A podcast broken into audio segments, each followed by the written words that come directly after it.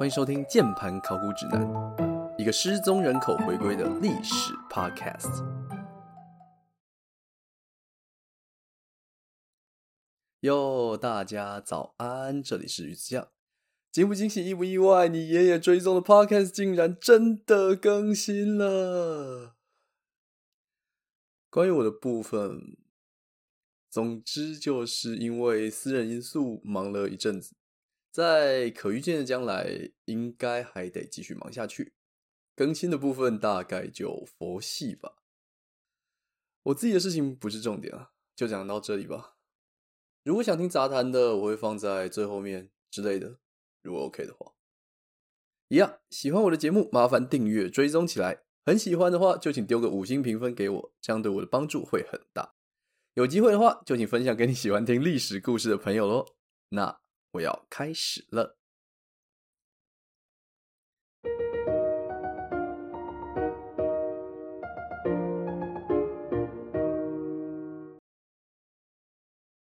今天的故事，我们从一场葬礼开始说起。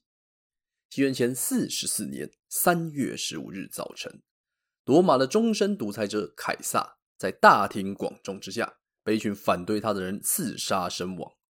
罗马城内人心惶惶，觉得凯撒死后又是一场政变的到来。但奇迹似的，罗马城里面风平浪静，仿佛什么事都没有发生。那表面风平浪静，底下却是暗潮汹涌。几天之后，凯撒的葬礼在罗马市中心举行，现场可以说是万人空巷。不管是喜欢凯撒的、讨厌凯撒的，或是纯粹来看热闹卖香肠的罗马人，全部都挤了进来，想要看看。这个国家的王究竟发生了什么事情？怎么平白无故就被人刺杀了？葬礼开始，刺杀凯撒的主谋布鲁图斯不躲不闪，光明正大，首先站上演讲台，对底下群众发表他的长篇大论：你们宁愿让凯撒活着，自己作为奴隶而死去，还是让凯撒死去，自己则作为自由人而生？我爱凯撒，但我更爱罗马。为了他的野心，凯撒必须死，所以我杀了他。说完，转身鞠躬下台，现场爆出如雷的掌声。罗马群众也觉得凯撒罪有应得，破坏共和者当然该死。就在布鲁图斯觉得事情完全在自己掌控之中的时候，另一个罗马政客走上了演讲台。他首先驳斥了布鲁图斯的言论，说：“我了解凯撒，他这个人一生勤政爱民、公正廉明，才不是像你们这些野心家所讲的那样不三不四。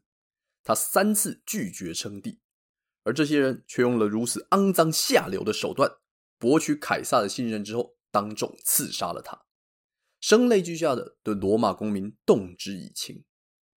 要说服广大无知的群众。”光靠动之以情、说之以理是远远不够的，他们需要更多的东西。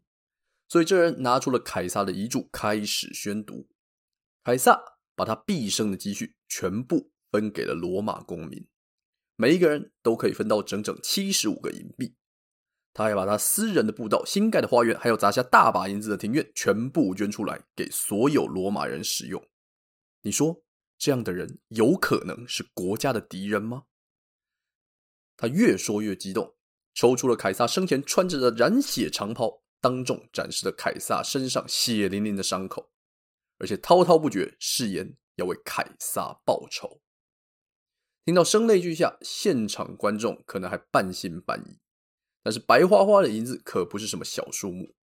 听到这个政客如此撼动人心的演说，在场的群众情绪完全被感染了，欢声雷动。誓言要把凯撒风光大葬，并且所有谋害我们国家英雄凯撒的人，最后都必须死。这个慷慨激昂、滔滔雄辩的罗马政客，是凯撒的骑兵队队长兼长期的左右手，也是我们今天的主角。他的名字叫做马克安东尼。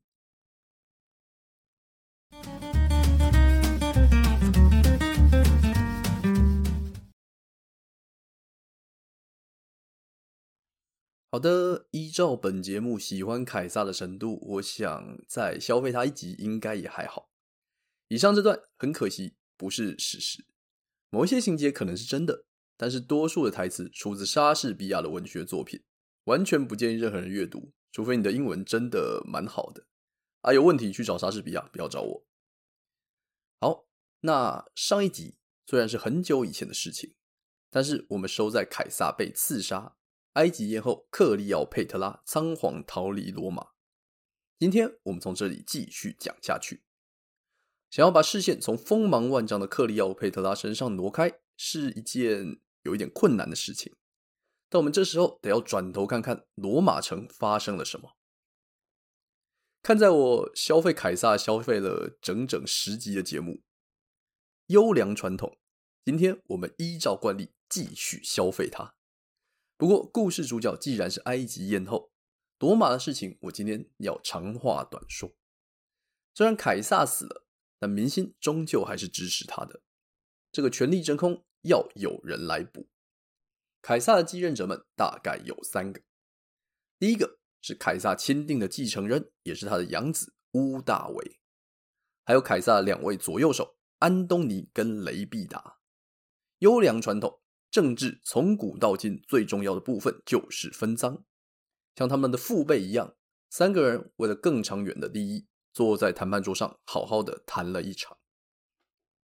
要说起这三个人的关系，恐怕比之前的凯撒、庞培、克拉苏那是有过之而无不及。如果说之前的三头同盟是貌合神离，那现在三人组只能说是分崩离析。但在庞大的利益面前，他们终究选择了妥协，在一顿操作之后，三个人好不容易找到了共同的目标。首先，我们得确保自己的生命安全，刺杀凯撒那批混账东西，一个都别想跑。接下来，罗马腥风血雨，四分五裂，凯撒的继任者们跟刺杀者们分成两边，在广大的国土内打得不可开交。在开战前夕。主谋布鲁图斯在营帐中辗转反侧，无论如何都无法入眠。而此时，一个巨大的白色身影来到他的营帐里面。就着昏暗的烛光，布鲁图斯看到了他苍白的脸庞，那是凯撒的幽灵。布鲁图斯惊恐的质问幽灵：“你到底是什么东西？是神？是天使？还是魔鬼？”而对方只是淡淡的回答：“我。”什么都不是，就只是个冤魂。而我们将会在希腊北部的菲利比再次见面。说完，转身消散在了风中。而正如同幽灵所述，同一年秋末，乌大维跟安东尼跟刺杀者们各自带领的军队在菲利比正面交锋，两军实力相当，但结局是凯撒派获得了最终胜利。眼见大势已去，布鲁图斯对天喊出了他的遗言：“亲爱的神王宙斯，可千万别忘记，这些都是谁惹的祸。”说完，命令手下拿起他的佩剑，自己朝手下冲了过去。他的军团在之后全数向安东尼和屋大维投降。当安东尼见到了自己政坛上老对手的尸体，他一语不发。脱下了自己贵重的紫色披风，裹住布鲁图斯，并且将其火化。自此，又一场内战结束。但罗马已经不可能再回到十年前的样子。追杀完剩下的刺杀者们，三头同盟开始了分赃。西边给了雷必达，中间给了屋大维，而东边则是安东尼的势力范围。大家开开心心各自回家过年去。三人组里面总有一个是搞笑担当。不稳定的情况向来不会持续太久。上一次你可能还有印象，克拉苏在东方兵败被杀，而这一次野心明显不如另外两个人的雷必达，过了几年就在政治斗争中败下阵来，告老还乡种田去。呃，我的意思是，他被屋大维找了个借口流放到南部一个风光明媚的海边。在那边度过余生，踢开了雷必达，罗马剩下乌大维跟安东尼两大巨头。好吧，总而言之，我们先来分赃，东边给安东尼，西边给乌大维。反正要打内战，我们之后再说。嗯，什么？你说克里奥佩特拉在哪里？啊，这是个很好的问题。不如我们现在就把视角转回东方。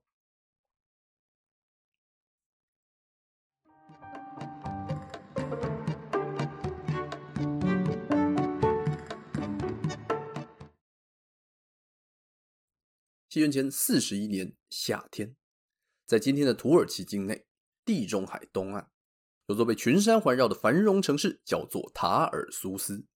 一个男人正在河中间的船上面等待着自己的宾客。这个男人年方四十二，有着一头茂密的卷发跟坚毅的脸庞。他宽厚的肩膀和身上的伤痕，再再显示他是个久经沙场的老兵。男人的名字叫做安东尼。他刚刚得到了罗马东半部的统治权。他在这一路上所到之处，地方势力基本上是尽自己所能，想要讨好这个罗马的最高统治者。但总有那么一个人，收了他的邀请函，一封接着一封，却迟迟不愿意来见上一面。而在不知道多少次的盛情邀请之后，对方终于给出答复，说明这阵子。如果你运气好的话，我们或许可以在塔尔苏斯见上一面。约定时间来到，整座塔尔苏斯万人空巷，屏气凝神，等待传说中的人大驾光临。等待许久，对方却迟迟未能现身。有些人虽然会迟到，但绝对不会不到。安东尼的等待或许是值得的。远远的看到一艘挂着紫色船帆的镀金华美驳船驶过闪亮的河面，银色的船桨在阳光的照耀下显得如此的刺眼夺目。船桨拍打水面的声音，跟甲板上长笛、短笛，还有七弦琴的声音谱成了一出交响乐。但这一切都不过是为了衬托即将登场的主角。视角拉回船上，那边。站着一群打扮成爱神丘比特的小男孩们，侍女们全部扮成了传说中的仙女。随着船慢慢驶近，罗马人们闻到了奇妙而复杂的香味，那是埃及传承几千年历史的熏香及精油所散发出来的诱人味道。但这一切都远比不上船上的女主角，一个年届三十的美女。穿着爱与美之神阿弗洛狄特的衣服，侧躺在金光闪烁的布幔下。霎时之间，不论是在场的当地居民，亦或是罗马人都看傻了眼，仿佛真的是阿弗洛狄特本人亲自下凡到了塔尔苏斯，来让凡人见见自己的盛世美颜。而这位让在场所有人都惊讶到说不出话的人，拥有历史上罕有的美貌，她叫做克利奥佩特拉七世。后世的我们更习惯于称呼她为埃及艳后。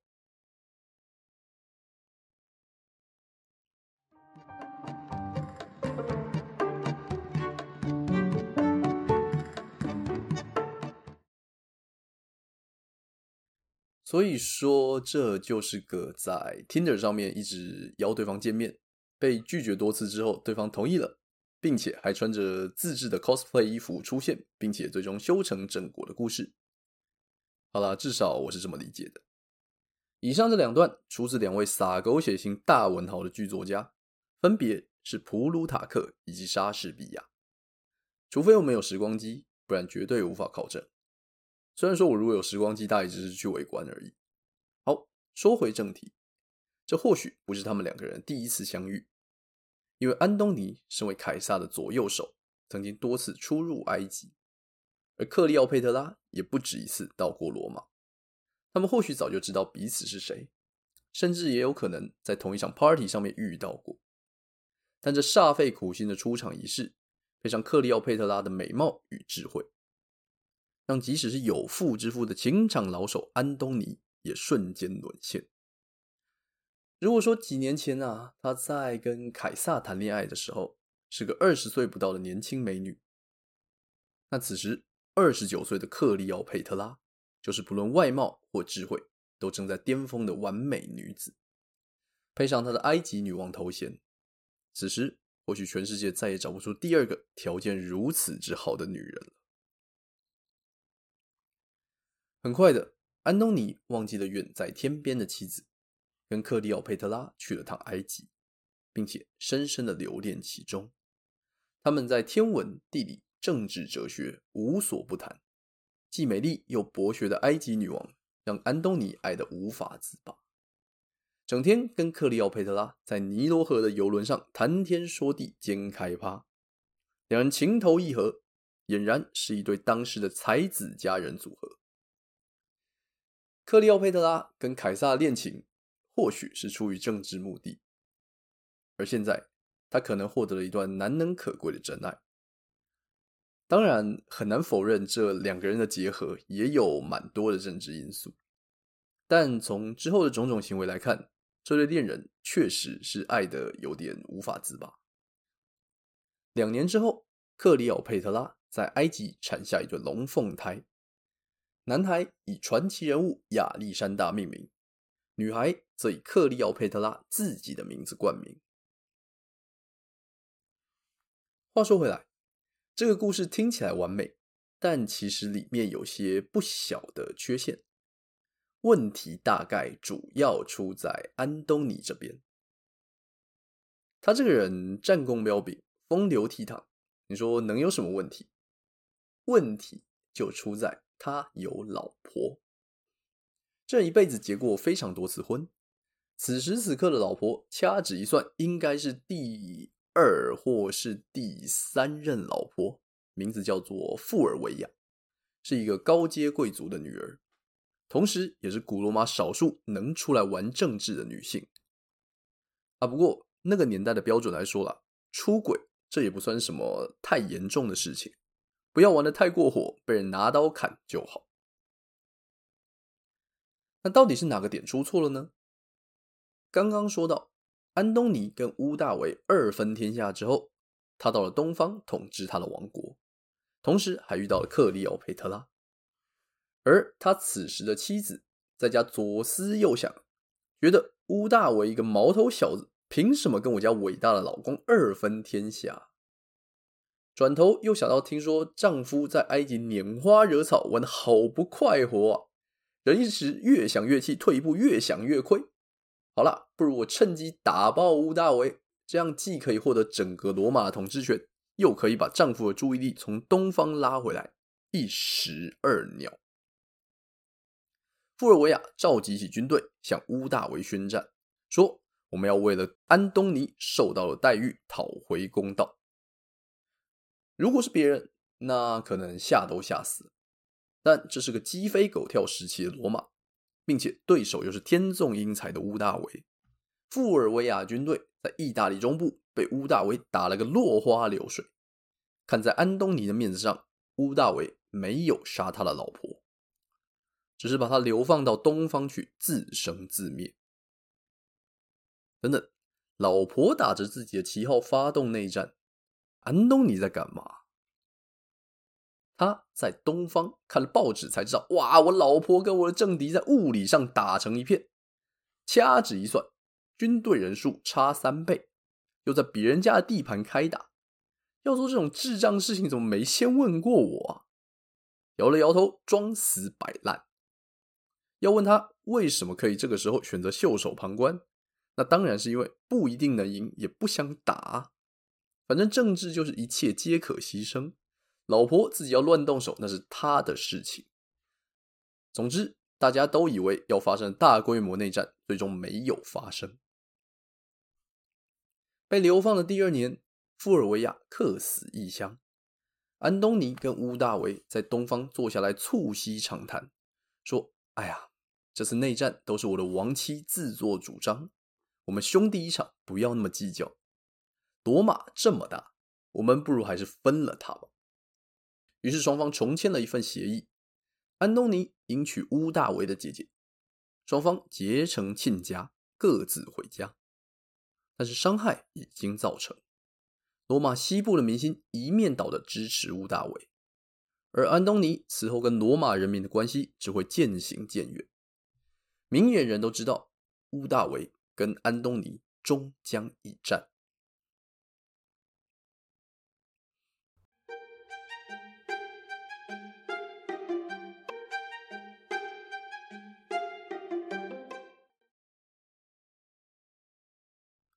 虽然说是终将一战了，但时候未到。安东尼终究是个罗马人，他还想在罗马政坛继续建功立业。之前说过，对崇尚武力的罗马人来说，没有什么比建立战功更能提升威望的了。安东尼分到了东部，摆在他面前现成的对手，大家想必也不陌生——安息帝国。现在。安东尼有富庶的埃及当他的后盾，想完成前辈克拉苏跟凯撒没完成的功业。但安息帝国有多难打，这件事情大家也心知肚明。罗马在这个方向上始终讨不到什么便宜，而安东尼也不例外。一开始，安息人跟庞培的老下属联合起来打进罗马的领土，但被安东尼赶了回去。几年之后。安东尼带着他的罗马军团往东进攻，一开始小有进展，但最后也无功而返。在这条漫长的地中海东岸战线上，罗马将和安息帝国，还有日后会出现的萨珊王朝打个有来有回，一路打到七百年之后，而绝大多数时间，双方都只是在进行回到原点的无尽消耗。没打出结果怎么办？没关系，该做的面子还是要做。回国对民众报喜不报忧不就好了？对罗马人来说，最高的荣誉是凯旋式，安东尼也不例外。那没打赢要怎么凯旋？很简单，自己办就好了嘛。虽然我不能办在罗马，但在埃及办总没问题了吧？于是安东尼。就在埃及办了一场隆重的凯旋式，大肆宣扬自己在东方战无不胜、攻无不克的战绩。他在城市里面大宴市民，自己穿上希腊酒神戴奥尼索斯的衣服，跟整座城市一起喝到天亮。在宴会的最高潮，把所有市民都聚集到了城市中间的大体育场。毕竟这里是埃及跟希腊人的土地。安东尼把自己打扮成希腊酒神戴奥尼索斯跟埃及冥王欧西里斯，克利奥佩特拉一如往常穿上了埃及女神伊西斯和希腊爱与美女神阿弗罗狄特的衣服，两个人端坐在黄金王座上，同时司仪宣布，克利奥佩特拉跟凯撒的儿子小凯撒就是埃及神王荷鲁斯，并且是凯撒的合法继承人。他和安东尼的一对龙凤胎，男孩是亚美尼亚跟波斯之王，女孩是利比亚女王。他们刚出生不久的小儿子则是叙利亚国王。主角克利奥佩特拉在此时被宣布成为正式的埃及女王，风风光光的把活动画上一个完美的句号。办了一场活动，安东尼得到了什么？他什么也没得到。他试图写信给元老院，希望他们承认这些册封，但元老院想当然了，甩都不甩。如果要把土地赏给罗马人，那我们还有得商量。你把土地分给一些被征服的希腊人，是在搞什么东西呀？而这个情报当然也传到了屋大维的耳里，大惊失色。喝得烂醉的安东尼随便分土地给别人，那问题不大。反正这人在罗马本来就是个著名的大酒鬼，可以在不起身的情况下喝完整桶的红酒，喝完酒还会随便找人打架。但是凯撒的亲生儿子，那就是另一个故事了。屋大维之所以现在能在罗马政坛呼风唤雨，那都是来自于他是凯撒钦定的继承人兼养子。现在，克利奥佩特拉跟安东尼宣布，小凯撒也是凯撒的继承人。完了，打架了。这是可忍，孰不可忍？这是公然质疑屋大维的权力合法性，也是两人决裂的第一声枪响。至于后世怎么看，呃，没有人可以给出一个真的很合理的解释。安东尼身为一个政坛跟情场老手，他一定知道这样做的后果是什么。那他为什么还要硬要打肿脸充胖子？只能说，很多时候历史人物远比你想象的还要蠢很多。非常多的重大历史事件都不是什么经过深思熟虑之后才发生的，很多都是些仓促行事的产物。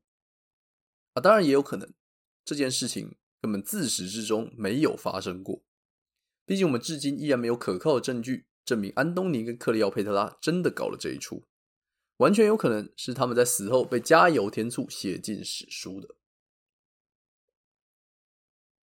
但无论如何，安东尼跟乌大维都再也回不到过去了。两个人的同盟条约在隔年过期，并且完全没有人想要续约。内战随时都可能热血开打。就在这紧张的关头，罗马城内突然开始流传起了一些流言蜚语，说安东尼在埃及跟凯撒一样，被一个外国女子迷得神魂颠倒。他现在根本就是个埃及人，而且他们在埃及花天酒地、铺张浪费，花纳税人的钱养一个外国拜金女，这些钱可以买多少营养午餐给乡下的贫童们啊？这个人有多拜金呢？有一次，克利奥佩特拉跟安东尼打赌，说自己可以一顿饭花掉一千万。赌局成立，开始上菜。上的是整头的烤野猪，里面还塞满了烤小鸟。安东尼说：“你这怎么看都不止一千万啊！”也见克利奥佩特拉笑了笑，从自己的首饰上摘下几颗价值连城的巨大珍珠，顺手丢进一杯醋里面，让它们溶掉，然后一饮而尽。好了，现在这顿饭价值超过一千万了。又听说安东尼把东边的土地全部献给了这个女人和她的孩子们。罗马市民听了简直气到咪咪冒冒。这种人怎么可以让他当我们罗马的女王？我们要全力支持屋大维打败安东尼。这样的认知作战足足打了两年，两方还是维持着表面上的和平，但和平总建立在一些危险的基础上。两年之后。安东尼跟克利奥佩特拉终于鼓起勇气，决定正式结婚，成为了压垮骆驼的最后一根稻草。吴大维在罗马对着元老院成员演讲，说：“安东尼这个人不但抛下我的姐姐，跑去跟埃及女人结婚，还打算把自己的遗产留给埃及人的小孩，那可是我们罗马的土地呀！更过分的是，他死后还想把自己安葬在埃及。”而这盘很大的棋，在屋大维下了整整两年之后，终于产生了功效。元老院对克利奥佩特拉这个恶毒奢侈的女人，他们的不满已经累积到无以复加的境界。元老院决定对埃及宣战，对克利奥佩特拉宣战。而护妻心切的安东尼，这次当然选择带着他的支持者们回到埃及。两方各自招兵买马，罗马。再次分成了东西两块，而最终的王者宝座将属于胜利的那方。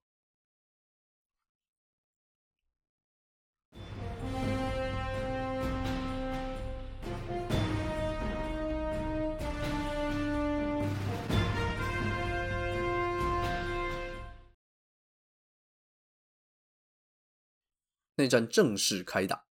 要是哪方真的有绝对优势，那基本上是说不上来的。但是相对于在埃及整天喝酒开趴谈恋爱，还有跟克利奥佩特拉你侬我侬的安东尼，那乌大伟一定是比较认真准备的那边。他从开打的前几年的认知作战，到拉拢盟友支持上，简直是一丝不苟。开战的时间也是在他觉得时机成熟之后才发动。他想必觉得是时候了。才会做出这样宣战的决定。另一方面，虽然被动开战，但安东尼多年来在政坛跟军事上的经营也是有目共睹。四成的罗马贵族选择离开罗马，加入他的阵营，加上经济繁荣的埃及作为后勤基地，一时半刻也不算什么好击败的对手。双方在陆上、海上不停的有小规模的冲突，而终于在战争开打一年半之后，在希腊的西部海边。双方的主力将要第一次正面对决。在陆地上，安东尼的人数占优势，但是在海上，屋大维有更多的船，两边的大本营就隔着一个海湾，抬头就能看到对方的军旗。罗马人引以为傲的陆军在这次战役中不是主角，主战场在海上。安东尼的船比较大，但数量也比较少。属于被动的那方，而海湾外的屋大维舰队首先发起进攻，利用他们船比较小台、转向比较灵活的优势，猛攻安东尼的舰队侧翼。大台的船比较不方便转弯，使他们的战事更加的不利。但古代的海战嘛，永远还是陆战的延伸。当战舰们撞成一团的同时，船上的士兵们也开始厮杀，鲜血染红了海水。精锐的罗马士兵在手足相残中死去。在这一天的战斗结束之时，笑到最后的是准备更充足的屋大维。身为输家的安东尼与克利奥佩特拉仓皇带着仅存的舰队逃回埃及，失去了海军支援的陆军全数投降。这场雅克星角海战也是这次内战中唯一真正意义上的战役，一场。定生死。从此，内战结果再也没有悬念。隔年，屋大维带兵打进埃及，在一片兵荒马乱中，克利奥佩特拉躲进了自己准备好的坟墓里，并且派人告诉安东尼他已经死了。悲痛欲绝的安东尼要求自己的奴隶拔剑砍死自己，但跟随他多年忠心耿耿的奴隶拿起了剑。犹豫片刻之后，选择了自我了结。他实在是无法对自己的主人下手，但一心只想殉情的安东尼，还是拔出自己的短剑，选择切腹。在弥留之际，他被送到了克利奥佩特拉藏身的地方。这对情侣在安东尼生命的最后一刻紧紧相拥，但为时已晚。安东尼只轻轻的说着：“我想我要死了。”说完，咽下了他的最后一口气。这个曾经陪凯撒大帝出生入死的忠诚副官，最终死在了异国他乡的土地上。没有人知道为什么克利奥佩特拉没有当场殉情。或许他觉得自己对埃及这片土地还有责任。他被屋大维的手下找到，并且软禁起来。他很可能还试图力挽狂澜，保留自己埃及统治者的地位。但屋大维吃了秤砣，铁了心，明示暗示自己不会给这样的机会。外面的风声甚嚣尘上，克利奥佩特拉知道自己活着也只会被带回罗马凯旋，羞辱一番之后再被处决。过了几天，有一篮新鲜的无花果被送进了克利奥佩特拉的房间。他从自己的奴隶手中接过无花果的篮子，端详许久。或许他正在回忆自己过去三十九年人生里面的点点。他翻开上层的无花果，篮子底部是一条活着的毒蛇。西元前三十年，在这阳光正好的八月天里，埃及最后一任法老克利奥佩特拉七世，使用一条毒蛇结束自己的生命。在他不长不短的一生中，谈过两场轰轰烈烈的恋爱，玩过无数的政治斗争，而始终不变的生命主轴是他心爱的埃及。但现实世界不是童话故事，他拯救埃及的目标没有如愿。这片土地在他死后被并入罗马的版图，而他的子嗣们只有女孩作为政治联姻筹码，活到了成年。至于他跟安东尼，最后是否有被葬在一起？那可能又是另一桩历史悬案了。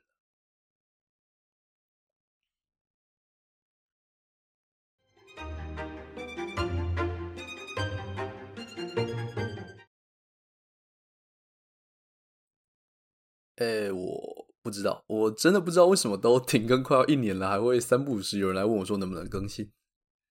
好了，首先，呃，关于本节目为什么停更，大概也是个历史悬案吧。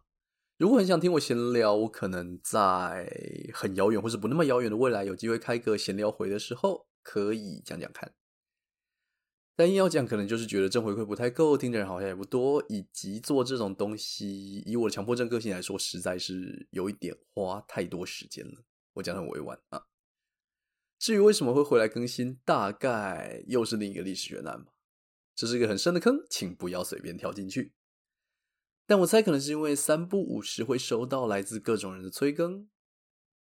嗯，反正总觉得把一个人的故事停在一半。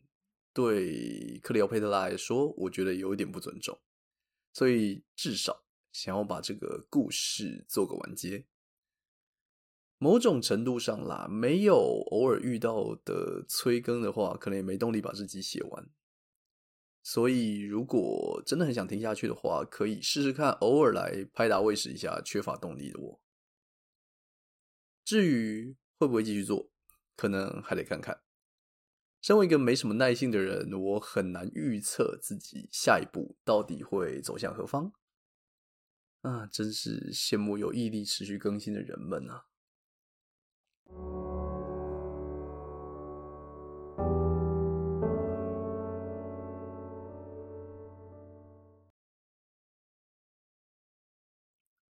好的，克利奥佩特拉的故事。嗯，这集应该算是马克·安东尼和克利奥佩特拉的故事，就这样算是到了尾声吧。今天的故事应该是本节目至今狗血程度最高的一集了，有很多的细节引用都不是出自史书，都是小说还有戏剧，但毕竟是普鲁塔克或是莎士比亚写的，我想直接引用问题应该也不大吧。关于克利奥佩特拉的一生，有过半的东西其实都算是乡野传说的等级。他喜欢各种奢侈品跟名贵的东西，搭的船也要镀金。但是有钱人嘛，谁不喜欢奢侈品跟名贵的东西？但他会不会做出把珍珠丢到醋里面喝掉这种荒唐的事情？我个人是还蛮存疑的啦。不过史书是胜利者写的。这种故事就当茶余饭后闲聊听听就好了，不要太认真。我喜欢这个历史人物的原因是他试图在外敌环伺的状况下，试图让埃及保持独立的地位。然后不同于其他的历史人物，他几乎是把自己的一切，包含自己本人，都放到了政治牌桌上，跟其他对手玩牌，而且他很大程度上是成功的。下一集，诚实点讲，我完全没有头绪。对我来说，罗马史结束在屋大维成为罗马皇帝的瞬间。没有了共和之后的罗马，我个人觉得相对的不好玩。